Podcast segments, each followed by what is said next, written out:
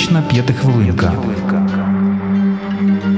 Зима, холод, важкі побутові умови, постійне очікування новин усе це надзвичайно виснажує.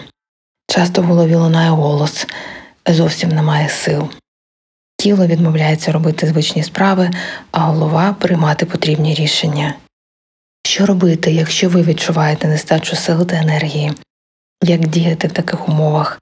Адже життя неможливо поставити на паузу. Ось коротка інструкція підказка, що допоможе діяти попри все. Отже, по-перше, задайте собі питання, що найбільше відбирає сили. Будьте готові до того, що відповідь може бути неочікуваною. Це може бути токсичне оточення, або постійний перегляд новин, або неможливість розслабитися від відсутності графіку відключення електричної енергії.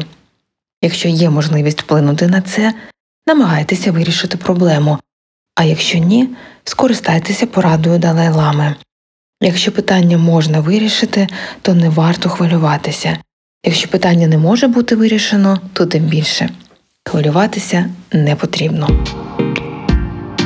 Відчуваючи відсутність енергії, спробуйте визначити, на що би ви її направили, коли би мали у необмеженій кількості. Питання до себе буде звучати так: наразі у мене немає енергії для того, щоби продовжити цю думку. Іноді ми не хочемо робити певні речі, боїмося зізнатися собі, а прикриваємося нібито відсутністю сил на певну дію. А іноді, моменти, коли розуміємо, на що хочемо її витратити, відкриваються нові внутрішні резерви.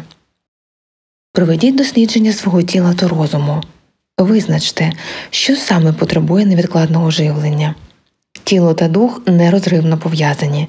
Відсутність енергії в тілі може бути наслідком ментального виснаження, і навпаки, виснаження та недоглянуте тіло не може давати сил для мислення.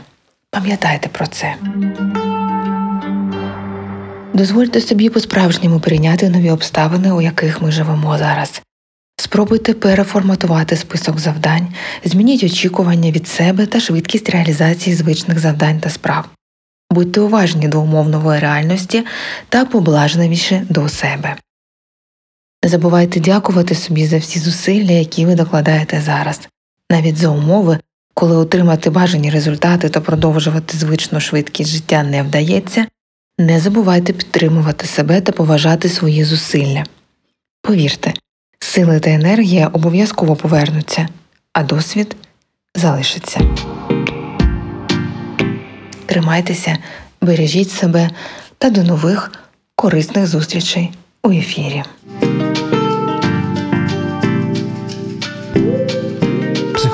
Практична п'ятихвилинка.